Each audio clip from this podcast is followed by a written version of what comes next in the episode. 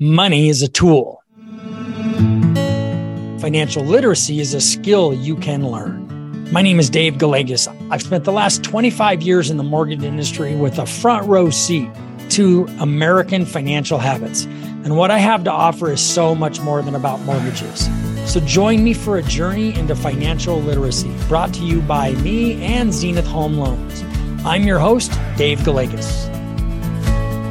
Hi, I'm Dave Gallegos. I'm the president of Zenith Home Loans. And as it says in the intro, I've spent the last now 26 years in the mortgage lending industry, and I've had a front row seat to what I call the way Americans spend their money and the American financial habits. And the it, it's it's inspired me to start this podcast because actually it I've I've learned so much and I've learned a lot about my own the way I manage my money before I got in the mortgage business versus the way that I manage my finances today is completely different. A lot of that as a result of what I've witnessed and what I've seen people struggle with and what I've seen people who are really successful what they do.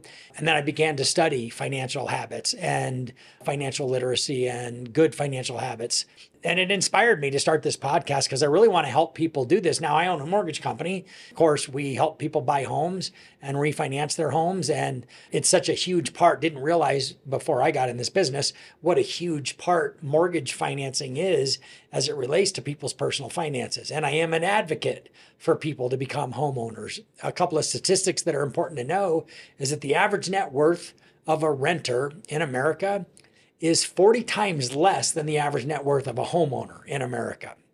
Now, we can talk about all the demographic reasons and all of the uh, geographic reasons and all of the uh, maybe unfair reasons why that's happened. But the fact remains that becoming a homeowner responsibly can lead to great wealth in your life and create a lot more financial stability and financial prosperity and that's really my hope is to be able to share how to do that. So it's good timing actually to start this podcast. I'm, I'm recording this first episode. It's December of 2023.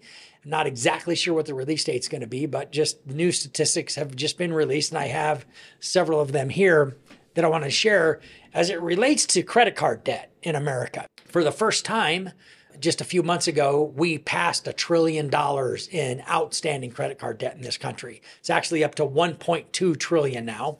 And most people, including me, I have, a, I have a hard time grasping exactly how much money a trillion dollars is. So we're not going to spend too much time on that. It's just it's important to know that we've never hit that level before. And even more troubling, it's 1.2 trillion. So we're like 20% over the trillion mark already. What's more troubling to me and what really stands out is that the median interest rate on credit card debt in this country right now, it's 24.37%. And that should shock you. It shocks me that it's that high. I don't carry credit card debt today, so it's difficult for me to keep aware of all of that. But realizing that consumers are buying things and paying 24% interest for them is a shocking reality and something that should be serve as a it's a giant wake up call for all of us to pay attention to this because that's that's a bit of a crisis. And the state of the economy right now we've had a lot of inflation and the, federal governors are trying to regulate this and by increasing interest rates short-term interest rates which are having an impact on car loans, credit cards, home equity lines, all interest rates, mortgage rates are higher. But that credit card rate at 24.37% should be a shocking reality. We're going to talk throughout this podcast about how to manage debt and and why non-mortgage debt is so dangerous and and and debilitating to people in this country. But that's one statistic that should really stand out and and make people wake up. The second statistic is that the average available APRs by credit score. Now i like how they're pointing this out in this article. It's an investopedia article that you can that i found online that if you have excellent credit between an 800 and 850 credit score your average rates are between 20 and 27%. So not 24. That's if you have excellent credit. If you have good credit between 670 and 739, that which is theirs rating, not mine, 19.5% versus and 20 to between 19.5 and 28 and a half. Fair credit, you'll have a 24% rate to 29%. And then if you have no credit or bad credit, you're not you're probably not getting a credit card. If you got one, you're paying the highest possible rate that they can. If they and what they're when somebody's charging you 24% for their interest rate for your interest rate on your credit card, what they're telling you is they'd charge you more if they could. They just haven't yet. So that's a shocking statistic. Those those those rates are, are, are incredible. Something else they, they list through here the the different banks, Bank of America, Barclays, Capital One, and the rates that they're offering today. Uh, they go, you know, between 18 and 28 percent at Bank of America. It doesn't matter. Wells Fargo's between 15 and 25 percent. So very disturb, very disturbing. Right now, the two things that are really standing out is that delinquencies are up to the highest level that they've been prior to the pandemic, and that's strictly a function of people are spending more than they're than they're than they're using, and that eventually will lead to that kind of activity where they're not able to make the payments because they keep they keep spending. And then the, the again the the big number that's so shocking and should be a wake up call for all of us is that the number's now at 1.287 trillion dollars. Man, that's that's a big number, and that should scare you, and it should scare all of us. And so I'm going to say something right now about credit card debt that I I have shared this with people in the past. It's typically not received very well when I say it, but if you sit with it for a second, you're going to recognize that what I'm saying is really impactful to you and can have a dramatic impact on your life.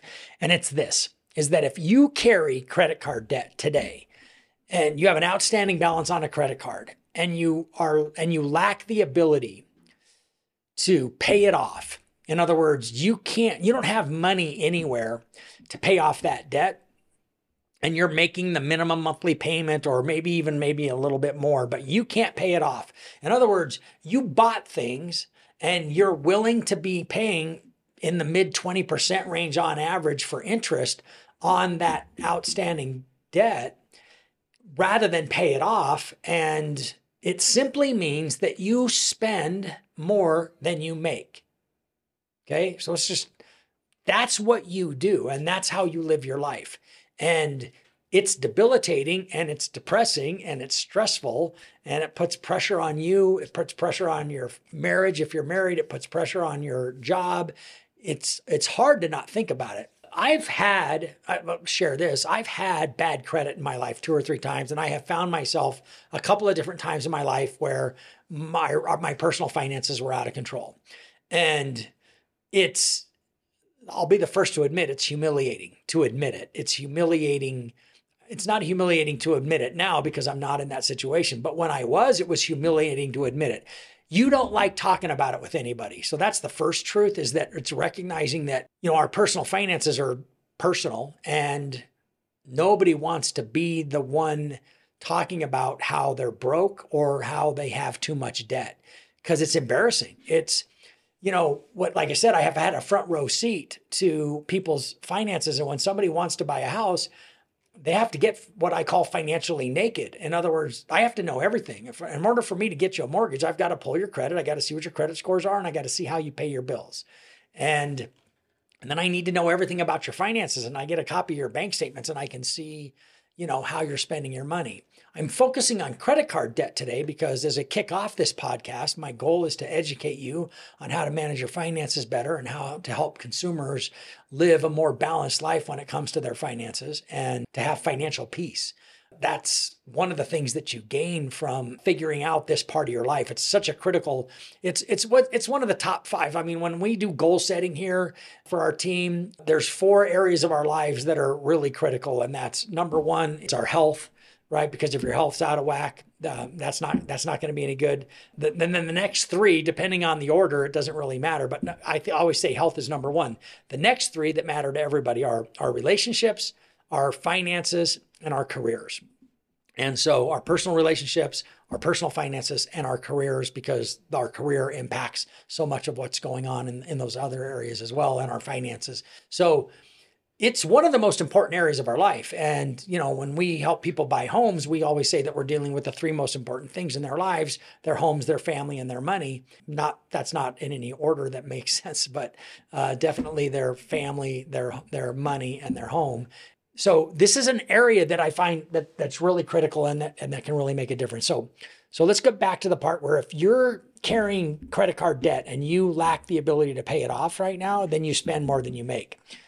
Now, before you go and liquidate liquidate your finances and, and you and you you know empty out your savings account and you do things to get rid of your debt. It's important to understand what's really going on in, in this regard. So what you have is you've you've developed habits that you've got to address before you just pull the plug and fix it. Because what i've seen people do is they they attempt to fix this and they do a quick fix and they haven't changed the habits that got them there in the first place.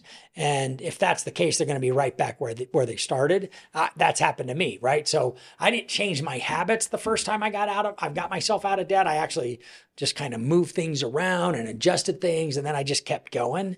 And what you really have to adjust is the reality of how you spend your money. So let's talk about the rest of this as it relates to credit card debt you've got to change your spending habits. What I want is for everybody who's listening to more than a mortgage, I would like for everybody to commit to not carrying credit card debt that they can't pay off. Now, I use credit cards all the time, but I never carry the balance from one month to the next. And I did. It's something that I used to do. And and on this podcast, one on some of these episodes, these future episodes, we're going to talk about strategies and ways that you can address these debts and different strategies and approaches that you can take. This is going to be all things related to your finances. It isn't going to just be about credit cards.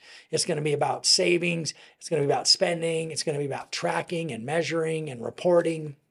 It's going to be about you building a balance sheet and a financial statement and understanding exactly where you stand on a regular basis. The biggest thing that I want is is uh, let's go back to that statistic that I mentioned that the average net worth of a homeowner in America is 40 times greater than the average net worth of a renter. And renting prevents you from building any equity and you you have to pay to live somewhere and unless you can live somewhere for free, you have to pay to live somewhere. You have to pay either have to pay a landlord who can raise your rent and probably is going to continue to raise your rent every single year or you can suck it up and make the sacrifices and the savings and everything else that you have to make to be able to buy a piece of property, a piece of real estate that you can live in.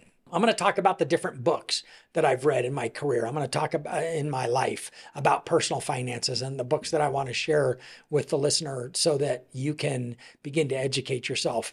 It's going to be everything that is related to your finances and and here's what I want to leave you with on this first episode. If you find yourself in a position where you're not happy and you're not at peace when it comes to your finances, if you secretly sit around the table with your friends and you're talking and and you're wondering how they're doing and you're wondering how how if everybody else is in the same situation that you're in.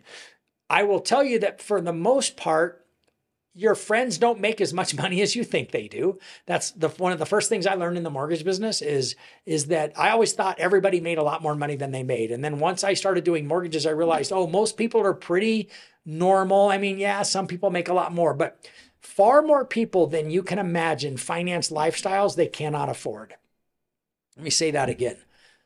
Far more people than you imagine are financing a lifestyle they can't afford. They're paying 24% interest rate on their credit cards. Car loans are in the teens now, car loans. Paying in the teens for a car loan is crazy, or at least in the high single digits, 8, 9, 10%. It's it's crazy what people are doing in an effort to keep up with I know that term, keeping up with the Joneses, is a term that I used to hear a lot when I was a kid. I don't hear it as much anymore, but it's a term that just means that, well, I got to do like all of my friends are doing. So just know this most of your friends aren't making as much money as you're making. Most of them, a lot of people finance lifestyles they can't really afford. They're broke at a very high level. And I've been there. So this is, you know, I've been there. I've, I'll share my experiences. I'll share what I've gone through in an effort to like open it up and and and hopefully get you to a point where you feel like you can raise your hand and talk to somebody to help you. And I'm also going to talk about that. I'm going to talk about how you are your best friend. You're your own best friend when it comes to your personal finances. Okay. Nobody cares about your money as much as you, no matter what they're telling you. So you've got to be extremely careful about who you talk to about money and investing and saving and credit because there's a lot of people out there that are trying to make a buck off of you And you can do this yourself. You can take care of your credit by yourself. You can take care of your investing by yourself.